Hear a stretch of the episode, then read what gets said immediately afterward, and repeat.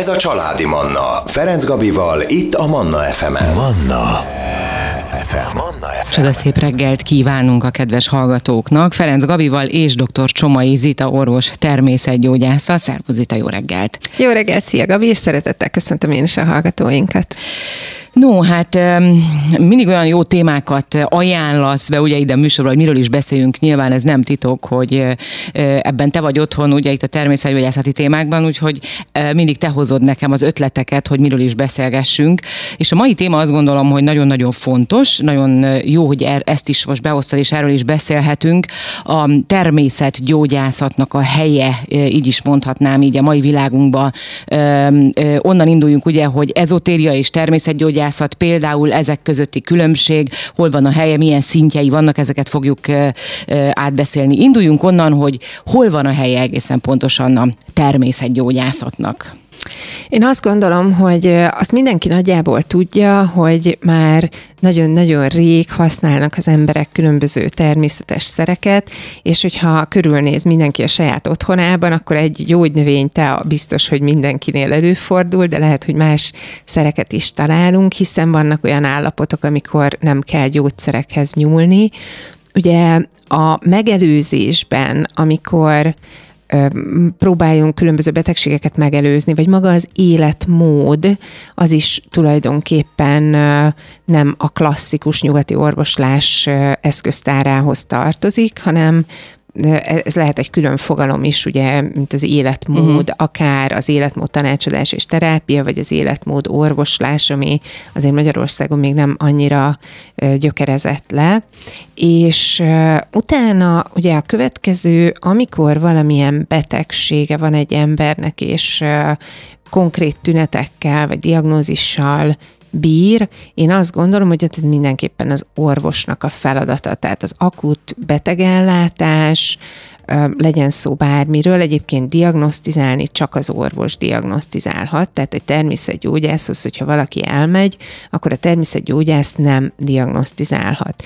És a nyugati kezelések mellett legyen szó akár egy magas vérnyomásról, akár egy cukorbetegségről, vagy egy daganatos betegségről, de akár a gyermeknek egy vírusos megbetegedéséről, az orvosi kezelések mellett én azt gondolom, hogy egy óriási tárháza van a természetgyógyászati lehetőségeknek, amit megfelelő tudás birtokában oda tudunk tenni a kezelések mellé, és ezáltal tudjuk javítani a betegnek az állapotát, illetve javítani vagy gyorsítani magát a gyógyulását. Tehát elsődlegesen, bocsáss meg, a prevencióban van leginkább, tehát a megelőzésben, de természetesen, mint ahogy mondtad is, a kezelés alatt is így van, használható. Így van, és a különböző krónikus betegségek esetében a rehabilitáció, vagy tényleg a krónikus betegségeknek a hosszú távú kezelése, tehát például az, hogy ne legyen mondjuk egy cukorbetegnek szövődménye,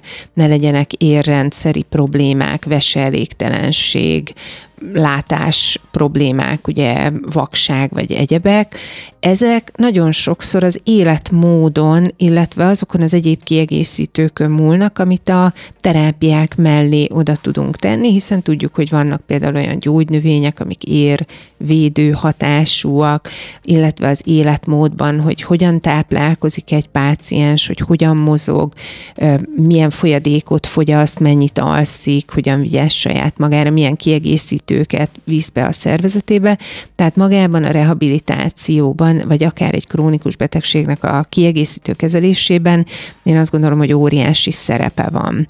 És ami nagyon lényeges, hogy ezeket a kompetencia határokat azért mindenki tudja. És hogyha ezeket a tagozódásokat, vagy a szinteket nézzük, akkor nagyon sokan azt gondolják, hogy a természetgyógyászat az ott kezdődik, hogy az anyukák beszélgetnek a játszótéren, és megbeszélik, hogy az én gyerekemnek ez volt a baja, és ajánlott a Marika néni a piacon ezt vagy azt, és akkor ez csodálatosan meggyógyította az én gyerekemnek a, nem tudom, fülfájását. vagy amikor a nők beszélgetnek a fodrásznál, vagy a kozmetikusnál, és elmesélik egymásnak a tapasztalataikat, és sokan azt gondolják, hogy ez is a természetgyógyászathoz tartozik, ez igazából ugye a laikus szint, amikor laikusok saját tapasztalataikat megbeszélik. De ugye ez régen, ez nagyon-nagyon régen ez így történt, amikor az idősebb nénik, de ők mondjuk ismerték ugye a természetben leledző, vagy ott található mindenféle gyógynövénynek a hatását, tehát azért egy picit talán más volt akkoriban. Így van, de igazából ugye ez a saját tapasztalatainknak az átadása. Itt mindenki tudja, hogy én a játszótéren beszélgetek egy anyukával, vagy a kozmetikusnál beszélgetek egy másik hölgyel, vagy a fodrásznál, tehát mindenki tudja ennek a helyét, hogy adtak valamit, vagy javasoltak valamit, és azt tudom, hogy ki javasolta. A probléma szerintem ott kezdődik, amikor ezek a saját tapasztalatból származó tanácsok kikerülnek egy olyan felületre, nagyon sokan ilyen, én úgy szoktam mondani, hogy önjelölt természetgyógyásszá válnak, és elkezdik akár közösségi médiában, akár egy weboldalon, vagy bárhol hirdetni, hogy ők ilyen-olyan tanácsokat adnak, legyen az szó táplálkozás, hormonrendszer, vagy bármi egyéb, és tényleg, hogyha megnézzük, tele van az ország ilyen emberekkel, akik akár saját tapasztalatból ugye valamit megtanultak, és azt gondolják, hogy ez akkor mindenkire érvényes, vagy pedig valamilyen iskolát elvégeztek, és azt hirdetik. Na most én azt gondolom, hogy ez egy megtévesztés, hiszen ha valaki nem rendelkezik azokkal a végzettségekkel, jogosultságokkal, ami valóban jogosítja őt arra, hogy beteg emberekkel foglalkozzon, de ő magáról ezt hirdeti, az nem, tehát hogy ha a fodrásznál beszélgetek valakivel, akkor tudom, hogy az a fodrásznál történik, de ha valaki azt mondja nekem, hogy ő ebben szakértő, és annyi ilyen szakértő van, aki kinevezte magát szakértőnek, hogy itt szerintem nagyon fontos, hogy óvatosak legyünk. Arról meg nem is beszélve, hogy erre nagyon nagy felületet ad ugye az internet, ahogy mondtad, a különböző közösségi oldalak, és hogyha az ember csak beüti a problémáját, mondjuk ugye a Dr. Google szokták mondani, igen. Akkor olyan lehetőségeket ad ki, hogy az valami hihetetlen. Szóval nagyon fontos tényleg észnél lenni, és nem elhinni mindent, amit olvasunk. Most viszont zenét hozunk, életörömzenét, és innen folytatjuk a beszélgetést, maradjanak velünk. Családi Manna Ferenc Gabival. Valamint Dr. Csomai Zita, orvos természetgyógyász. Ebben az órában arról beszélgetünk, hogy hol is van a természetgyógyászat helye. Egyáltalán megfér a hagyományos, illetve a nyugati és a természetgyógyászat egymás mellett. Egyébként megfér, tehát ezt már azt gondolom, hogy ki is jelenthetjük így a mai beszélgetésünk folytán is, hiszen pont elmondta a Zita, hogy akár az elején a megelőzésben, akár ha már egy orvosi kezelés alatt vagyunk, utána is lehet alkalmazni, vagy lehet természetgyógyász segítségét kérni, sőt, szerintem sok esetben ajánlott is maradhatunk ebben, ugye? Így van, így van. No, és ott tartottunk, hogy milyen szintjei vannak, és itt említetted, hogy van az a szint, amikor a játszótéren az anyuka, vagy a fodrászatban ugye a mellettem lévő székben ülő hölgy, vagy úr, teljesen mindegy, elmondja, hogy ő neki mi volt az, ami bevált, akár a gyereknél, és ez egyébként főként szerintem, mert az anyukák szoktak kinyúlni a kisgyerekeknél, nem véletlenül jött szerintem a játszótéri példa sem, mert ez onnan indul. Tehát, hogy ott van az, hogy hát én nagyon egészségesen szeretném nevelni a gyerekemet, én nem akarom mindenféle bogyógyógyszert beadni neki, és akkor kérjük a különböző tanácsokat így mindenkitől. Ezen felül még mik azok a szintek, vagy mi az, amit figyelembe kell vennünk? Igen, ugye beszéltünk ezekről az önjelöltekről, akiktől én azt gondolom, hogy jó, hogyha tartózkodunk, és a következő azok, akik valóban elmennek egy iskolába, és megfelelő tanfolyamokat végeznek, ebből megfelelő vizsgákat tesznek.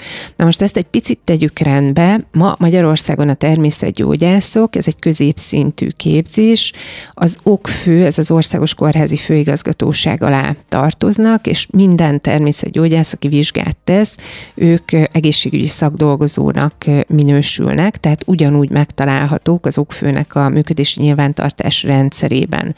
Tehát ma bárki Magyarországon bármilyen egészségügyi területen vizsgát tesz, ebben a működési nyilvántartási rendszerben megtalálható a természetgyógyászok is.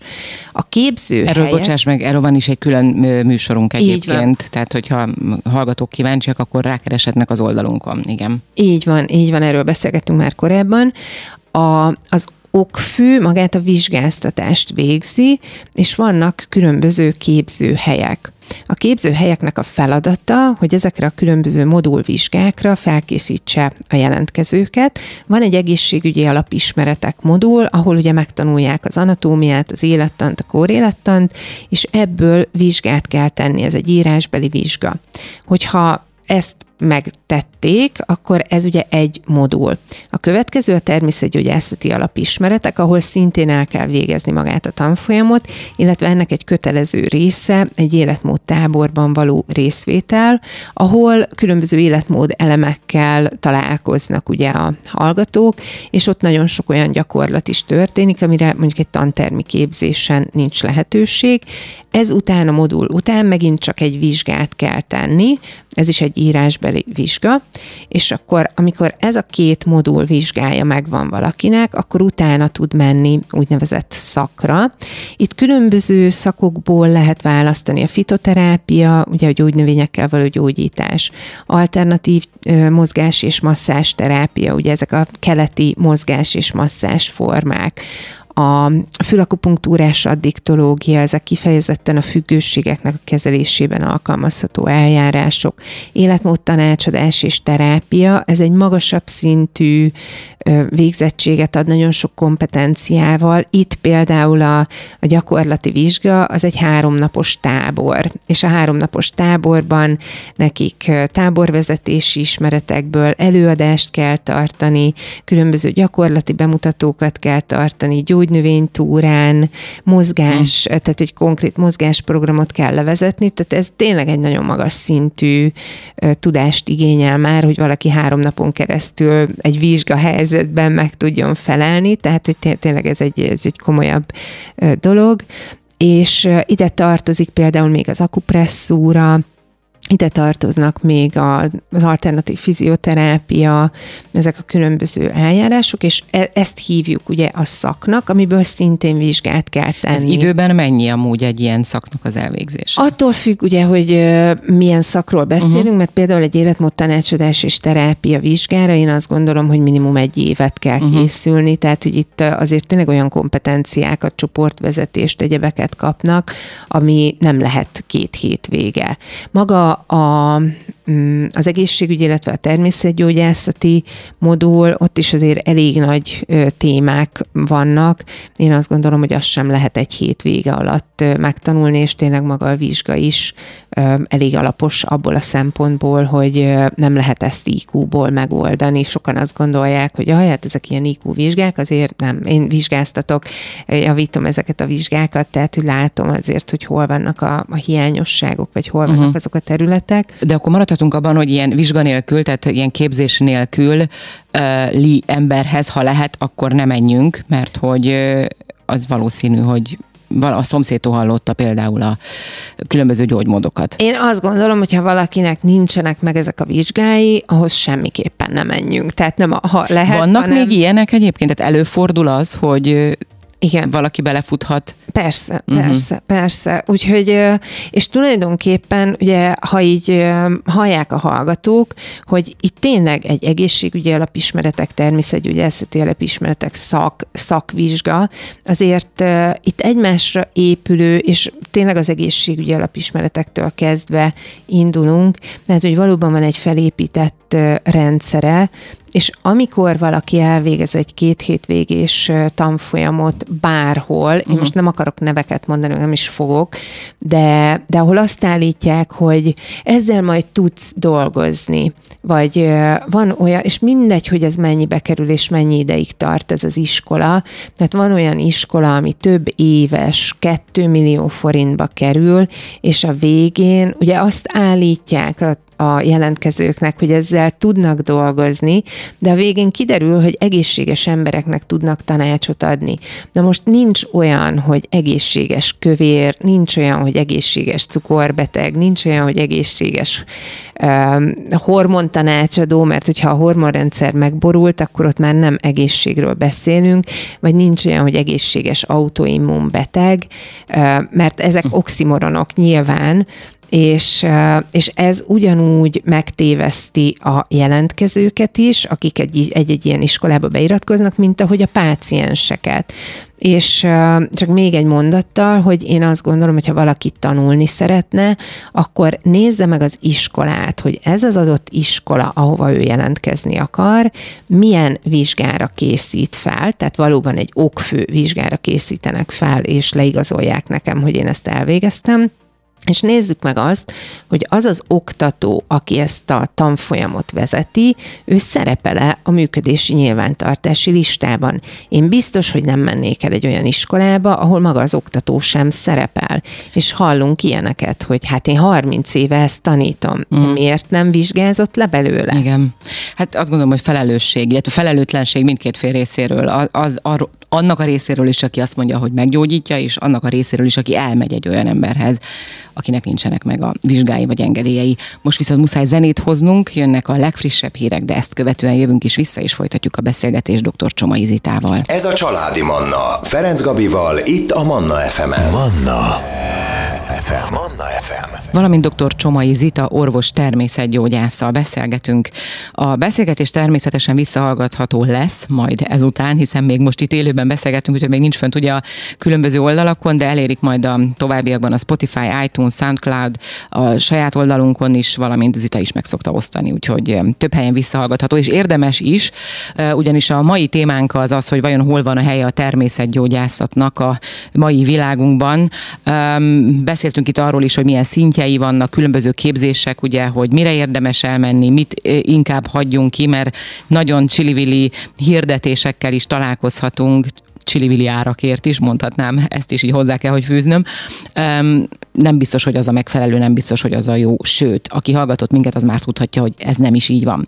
Mármint az, hogy ezeket kell elfogadni, ezeket a képzéseket. Így van, illetve, bocsánat, csak annyi kiegészítés ehhez, hogy ugye, ha valaki a saját problémájára keres megoldást, akkor vannak erre olyan, akár mondjuk nekem is, most nem magamat akarom promotálni, de hogy vannak olyan előadások, ahol a saját problémáját meghallgathatja, ott is nézze meg, hogy valóban ki az, aki az előadást tartja, de ha valaki ezzel akar foglalkozni, és természetgyógyász szeretne lenni, akkor ahhoz tényleg olyan iskolát kell végezni, ami vizsgával zárul, és ezzel ugye központilag, mindenkit központilag az Országos Kórházi Főigazgatóság vizsgáztat, és bekerülnek ezek a szakemberek a működési nyilvántartásba. De nyilván valami elvezetett ide, hogy az emberek így mindent elhisznek, mindenkinek mindent elhisznek. Ez a csalódottságnak tudható be főként, hogy sokszor csalódtak az emberek, és vagy hogyan képzeljük ezt el? Én mindig ezt szoktam megkapni, amikor erről beszélünk, hogy jó, de hát az orvos ilyen, vagy a dietetikus olyan, vagy ha attól, hogy valaki szakember, attól még nem biztos, de bezzeg a... És tulajdonképpen nekem az a véleményem erről, hogy ha valaki autót szeretne vezetni, akkor legyen jogosítványa. Hogyha valaki tényleg annyira jó abban, amit csinál, akkor iratkozzon be, végezze el az iskolát, vizsgázzon le, és akkor csinálhatja azt. Tehát ha én például nem tudom, villanyszerelő szeretnék lenni, akkor be kell iratkoznom egy villanyszerelő iskolába, és le kell vizsgáznom, hogyha pék szeretnék lenni, hogy tényleg nincsenek ilyen vágyaim, de vagy bolti eladó akarok lenni, akkor be kell iratni, nem lehetek bolti eladó se anélkül, hogy ne lenne megfelelő végzettségem. Vagy a gázkazánomat se fogom olyan emberrel szereltetni, akinek ehhez nincs végzettsége. Igen, és ez olyan érdekes, hogy mégis a saját egészségünk érdekében nem vagyunk hajlandóak sok esetben keresgélni. Így van, így van. És tehát, hogy ha valaki tényleg annyira jó abban, amit csinál, akkor mindenki higgye el, hogy le fog tudni vizsgázni. De ha valakiben nincs annyi felelősség, nincs annyi igényesség, hogy ő beiratkozzon és elvégezzen egy ilyen iskolát, és levizsgázzon, akkor nem vagyok benne biztos, hogy az én egészségem felett neki lenne felelőssége vagy igényessége, hogy tényleg úgy foglalkozna velem. Hiszen ugye a másik oldalról, az orvosok oldaláról, amikor egy ilyen végzettség nélküli kimondhatjuk Kókler által félrekezelt beteg bekerül a kórházba, akkor ő azt fogja kommunikálni, hogy a természetgyógyász kezelte. És az orvos azt fogja látni, hogy jaj, a természetgyógyász kezelte. Uh-huh. És tulajdonképpen ezért is nagyon fontos, én azt gondolom, mi nagyon jól tudnánk együttműködni az orvosokkal, hiszen a természetgyógyász pont azokat a területeket érinti, pont azt csinálja, amivel az orvosnak nincs ideje foglalkozni, vagy nincs rálátása, vagy ezt nem tanulta, de valóban lesz egy elutasítás az orvosok részéről, hogyha folyamatosan ezekkel a félrekezelt betegekkel találkoznak, és mondjuk és teljesen jogosan. Így van. Viszont ha mind a két oldal azt látja, hogy igen, én figyelembe veszem az orvosi kezeléseket, az orvos látja, hogy valóban az életmóddal, a gyógynövényekkel, a mozgással, a masszázsal, az akupresszúrával, az egyebekkel tényleg tudunk javítani a beteg állapotán, akkor az orvos is nyitottabban fog ezekhez a kérdésekhez állni, és mint szakember szakemberrel, vagy mellett, ugye nem is egymással szembe, hanem egymás mellett, és ugye a beteg érdekét nézzük, hogy ő meggyógyuljon. De ehhez valóban az kell, hogy ezen az oldalon ezt így le kell tisztogatni, hogy tényleg azok a szakemberek legyenek, mert egy olyan, aki egy hétvége alatt tanult meg valamit, nem fog rendelkezni azokkal az anatómiai, vagy élettani, vagy kórélettani alapokkal, ami szükséges lenne ahhoz, hogy egyáltalán megértsük, hogy mi zajlik a betegben. Vagy ugye a másik példa, amikor valaki nagyon keveset tud, akkor ő nem is tudja, hogy nem tudja. De minél többet tudunk, annál jobban látjuk azt, hogy mi az, amit nem tudunk.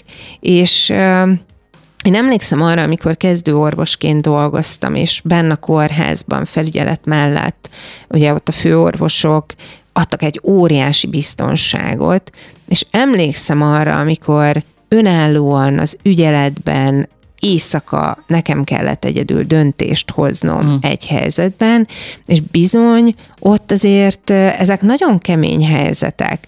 És amikor valaki nincs ezzel tisztában, hogy mekkora problémákat tud okozni azzal, hogy mondjuk félrekezel egy beteget, és tényleg beszélhetünk itt az időről. Egy daganatos betegnek nincs ideje, mert ő vagy meggyógyul, vagy annyira elhatalmasodik a betegsége, hogy utána nagyon nehéz ezt visszafordítani. Vagy egy meddő párnak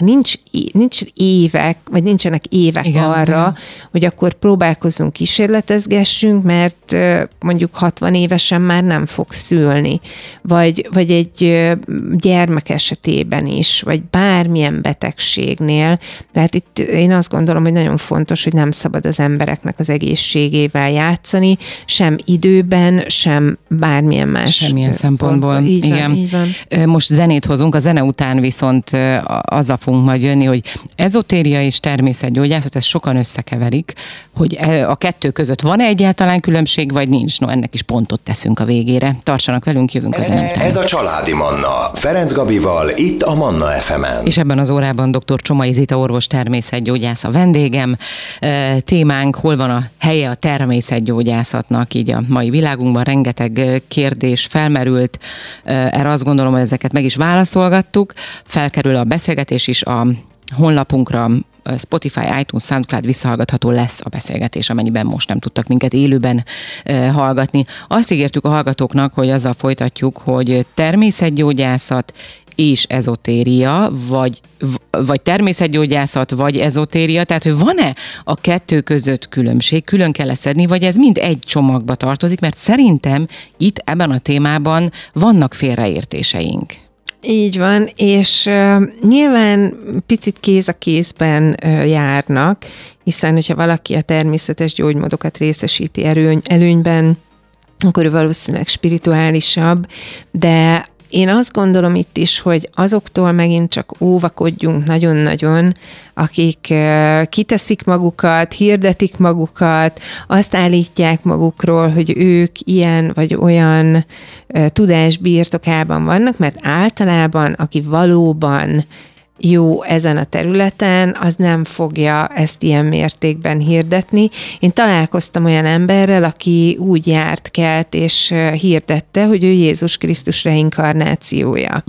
És igen, és mindent, szent meggyőződése volt. És ezt el is hitték neki többen, gondolom. Hát én azt nem tudom, hogy mások elhitték-e, de ez szerintem egy fontos dolog, hogy aki energiával dolgozik, ugye tudjuk azt, hogy vannak jó és rossz, pozitív és negatív energiák, és egy laikus ezt soha nem fogja tudni megítélni, hogy most az, aki vele vagy rajta dolgozik, az milyen energiákat, vagy milyen csatornákat használ, és szerintem ebben elég nagy veszélyek lehetnek. Uh-huh. De vannak kifejezetten olyan gyógyító módok, vagy segítő tevékenységek, amik az ezotériához tartoznak. Tehát külön lehet ilyen szempontból venni, és van olyan, ami kifejezetten természetgyógyászat. Van a természetgyógyászatnak egy olyan ága, amit bioenergetikának hívnak, vagy bioenergetikai módszereknek, ebből lehet vizsgázni is. Uh-huh. Ez különböző energetikai kezelésekkel, energetikai mozgásokkal, különböző helyeknek az energetikájával foglalkozik. Itt egyébként akár egy ételnek is van energiája, rezgése, uh-huh. tehát sok ilyen dologban. És ez már ezotériának minősül valamilyen szinten? Ez a bioenergetikához uh-huh. tartozik, tehát ez tulajdonképpen ebből lehet, ez egy ilyen határterület, de én azt gondolom, hogy ha valaki beteg, akkor beteg emberként ne egy ezoterikus idézőjelben mondom, gyógyítóhoz menjen, hanem tényleg megfelelő szakemberhez. És talán ugyanez vonatkozik azokra is, akik a különböző lelki terápiákkal foglalkoznak. Ennek is ugye vannak a pszichológusok, klinikai pszichológusok, a természetgyógyászaton belül a kineziológia az, ami hivatalosan vizsgával zárul, és tulajdonképpen lehetőséget ad arra, hogy különböző lelki traumákkal foglalkozzanak, ezeknek a lelki traumáknak az oldásával, de van rengeteg más olyan ágazat, amit az emberek hirdetnek, tehát itt beszélhetünk akár egy coachról, akár egy, én most nem akarok minősíteni semmit és senkit, de... Lelki segítő, ugye ilyenek is vannak. Igen, tényleg a családállítástól a különböző mindenféle neuro egyéb terápiákról, tehát a psziché az legalább annyira sérülékeny, mint a fizikai testünk, vagy vannak olyan módszerek, amik ugye arra épülnek, hogy ezek a lelki blokkok mit okoznak, és azt nem veszik tudomásul, vagy azt nem látják ebben az emberek, hogyha én belenyúlok egy lelki problémába, az olyan, mint hogyha felszakítanék egy sebet, és ha az nincs lezárva, nincs úgymond befejezve, megfelelően kivezetve, akkor azzal a lélek oldalán keresztül legalább akkora problémákat lehet okozni, vagy még akár nagyobbakat is. Tehát itt is és teljesen jogos, azt gondolom, a pszichológusoknak ugyanúgy az az igénye, hogy a lélekkel valóban szakemberek foglalkozzanak, és nem lehet egy ilyen-olyan csoportot vezetni, vagy ilyen-olyan terápiát végezni, anélkül, hogy valakinek ebben valóban megfelelő szakmai tudása lenne. Ezen a területen van egyébként valami felügyeleti szerv, ahol utána tudnak nézni, ugyanúgy, mint a természetgyógyászoknál ugye le tudják ellenőrizni esetleg a tudatos hallgatóink, hogy ki az, akihez mennek. Itt a lelki gyógyítóknál van ilyen, vagy ők is ugyanide tartoznak?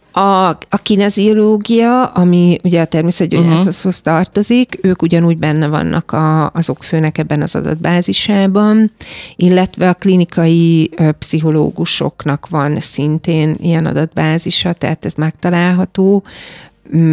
Tehát tulajdonképpen ilyen módon ellenőrizhető, visszakövethető, de hogyha valaki semmiféle ilyennel nem rendelkezik, akkor ott megint én azt gondolom. És nekem sajnos így ezen a területen nagyon sok negatív tapasztalatom uh-huh. van az olyan tényleg benne ragadt igen. páciensekkel. Úgyhogy tudatosan és felelősségteljesen válasszunk szakembert, vagy segítőt, vagy orvost, akár természetgyógyászt, ugye bármit iskolát. És iskolát, így van, hiszen a saját életünkről van szó.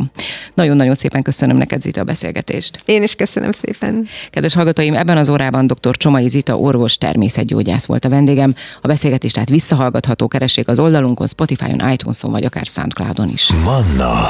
Ez a Családi Manna.